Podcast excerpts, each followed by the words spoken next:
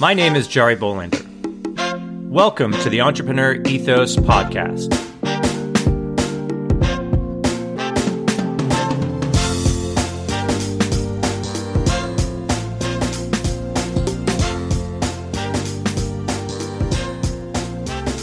On this podcast, we're going to take a deep dive into the traits, values, beliefs, and skills of all sorts of entrepreneurs to learn how to build a more ethical, inclusive, and resilient world.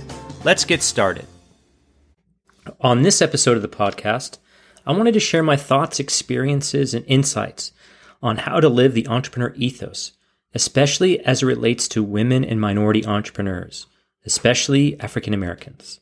I also want to give you some backstory as to why I started writing the book back in 2015 and what entrepreneurs, especially those in the majority, need to do to realize the vision of building a more ethical, inclusive, and resilient world. Before I get into that, I wanted to play for you a clip from fellow Blue Wire podcasters Ricky Smith and Angel Gray over at Random Acts of Podcasting. They are having an honest and candid discussion about race take a listen to episode 28, which is excellent and filled with all sorts of wisdom every person, especially if you're white, should listen to. Hey there, my name is Ricky Smith, and I'm the founder of Random Acts of Kindness Everywhere, a nonprofit that simply does exactly what it says promote kindness everywhere. We know the world is crazy right now. If you are searching for a podcast that has a deeper conversation about race, my co host Angel Gray and I will be discussing everything going on right now on our podcast, Random Acts of Podcast, on Blue Wire Podcast Network. To find out more, go to rakenow.org. Enjoy the show. The original idea for the book came from my late wife, Jane, who was a minority woman entrepreneur in the sports PR space. She would tell me story after story of the racism, sexism, and misogyny that she and even the players she worked with, which were almost all minorities and or women, would deal with constantly. She would routinely get mad at me and say, all the tall white men rule the world, and that she had to work twice as hard to get half as much. I will never know what it's like to be discriminated against, or systematically oppressed, or judged not by the content of my character, but by the color of my skin or my sexual orientation. That must be an awful feeling that no one should have to feel or live with ever. Jane's experiences are what millions of minority and women entrepreneurs and people of that matter face daily. It was a constant and present weight on her, and that made her work harder and harder to get ahead.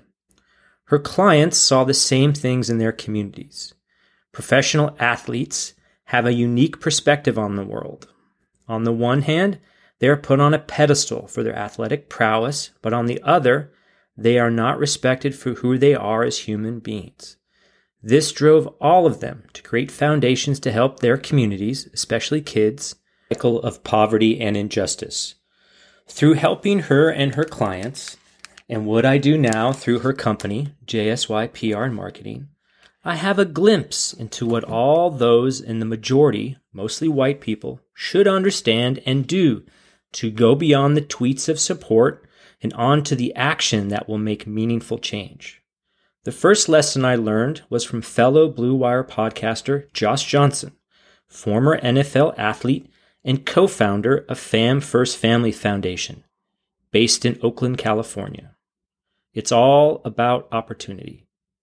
Josh co founded Fam First Family Foundation with another Oakland native and former NFL player Marshawn Lynch. Jane and I worked with them on fundraising as well as programs for the kids they served. One such program was taking kids on field trips to local businesses so they could see what it was like to run a business. The goal was for the kids to see what was possible, but more importantly, give them the opportunity to see what was possible.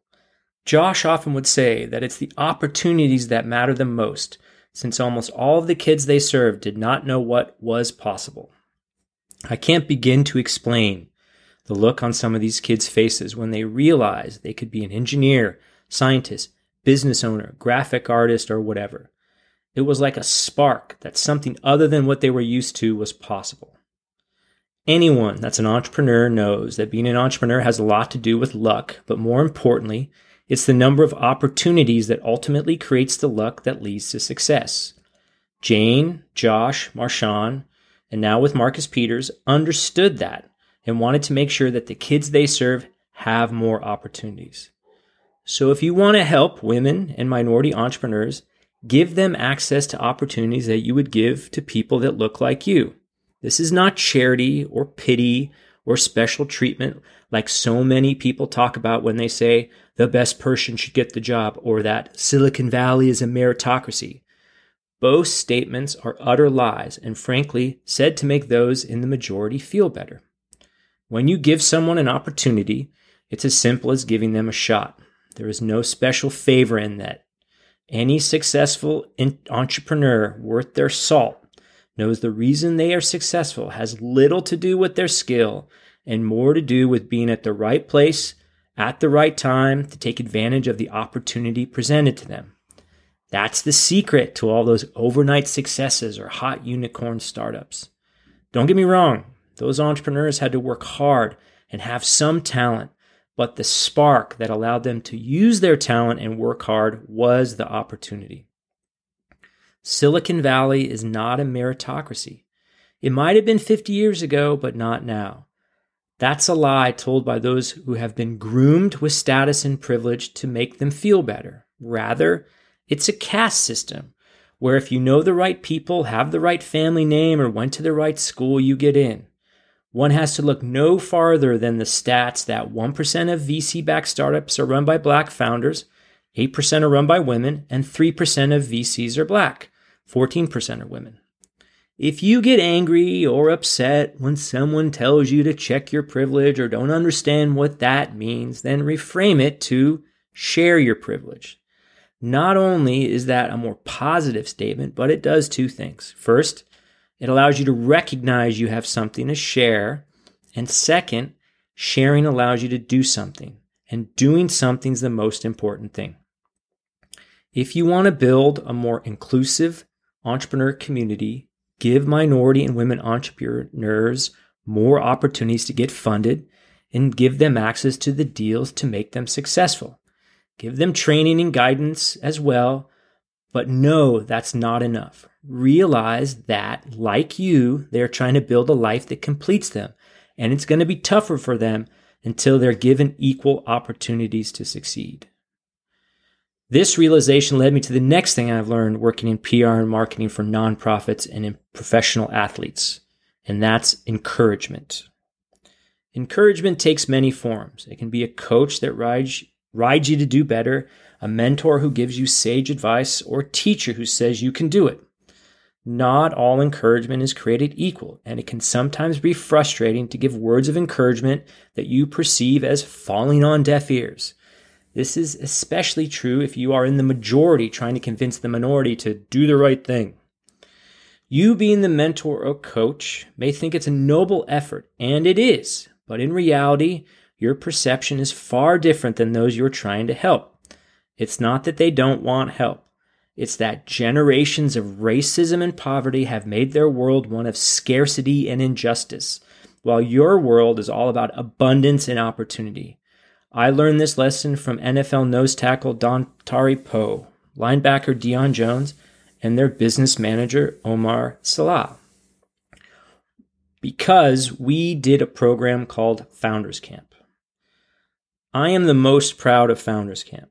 The beginnings of Founders Camp were when I was at 500 startups back in 2015, and Jane did the 500 challenge. Now we call it Founder for a Day for her client at the time, NFL players Stephen and Malcolm Smith. That's where I first met Big Rich and Danielle from Project Level, who opened my eyes to the challenges that minority kids face. The concept was simple get kids and founders together so they can both learn from each other. Founder for a Day is now part of a three day founders camp that takes local youth and pairs them with local entrepreneurs in Memphis, Tennessee. The local entrepreneurs teach the kids about their company, and the kids pitch said company to a group of investors on day three. The winning team gets a scholarship. It's a pretty simple concept that gives kids the opportunity to see what it's like to be a founder and for founders to get insights to how well they can teach kids about their company. The one critical criterion we try always to adhere to is to pick entrepreneurs that look like the kids. This may seem like not a big deal, but it has an amplifying effect. When you see yourself in a successful person, you are encouraged that you can do it as well. It actually makes the message sink in more, since instead of some tall white guy saying, You can do it, you have a person that looks like you, talks like you, has the same life experiences as you, showing you it can be done. I cannot overstate the power of this and how a lot of good intentioned white people miss the mark on this. Don't get me wrong, there is nothing wrong with mentoring, coaching, and teaching others, but it's also important to realize that it can come off as condescending or insensitive if you don't have mentors, teachers, and coaches with you that also share the same life experiences as the kids you're trying to teach. The best example I can think of this to explain this reaction to some is when some people hear Black Lives Matter, especially those who want to retort back with All Lives Matter. It's an asinine, tone deaf, and uninformed position to think that just because someone says Black Lives Matter, they don't also think that all lives matter. It just shows how utterly absorbed the all lives matter argument is in their own bubble of a world. I don't blame them, but they should try and understand what it's like to deal with the reality of racism, oppression, or the fear that their father, brother, friend, or son might get shot or killed. For me, what Dontari, Deion, Big Rich, Daniel, Josh, Marshawn, Omar, and countless others have taught me is that the real goal is to make Black lives prosper, which as a baseline requires that Black lives matter. That's what all of them are trying to do, and I'm honored to help and encourage others to do the same. So the next time you find yourself upset or offended or wanting to tweet something akin to All Lives Matter, stop and reframe it to how you can help Black lives prosper. It's subtle, I know, but words matter. And I think the big goal should be to figure out how to build prosperity, which has to be built upon a more ethical, inclusive, and resilient world. The last lesson I've learned is something that took me a while to not only recognize but accept. It actually took a middle school student pitching a complex medical device at our last founders camp for me to realize the luck of my birth. I must admit, it's hard to realize that you have privilege when you have it. If you think about it for a second, you'll realize that even if you don't see color or race, society does. This gives those that are in the majority an advantage that is hard to see yet is ever present. Sure, you say, but I had to work hard for everything I have. No one has given me anything. If I can do it, surely others can pull themselves up from their bootstraps and do what I did. Hard work is what matters. That assumes that the people you're talking about have boots to pull up. Far too often, the cycle of poverty and subtle and not so subtle racism makes that literally impossible to do. If by accident of birth you were born with more food, better schools, and a favorable skin tone, you are by definition privileged through no merit of your own. You got lucky. And if you want to see real change in the way we support minority and women entrepreneurs, then you need to realize that by the luck of birth, you have a leg up. Remember that when you feel like criticizing peaceful protests that are calling out the injustice in the world, don't let the violent acts of a few angry, opportunistic people overshadow the root problem. That's just distracting and frankly lazy arguments. Making the world better starts when the majority realizes that it could have been them protesting in the streets for the opportunity to share their gifts with the world. It's up to us, as the white majority, to be the change we want to see in the world and help give others the opportunity encouragement to see the change they want to see in the world. That's how we get better together. So, how can you help?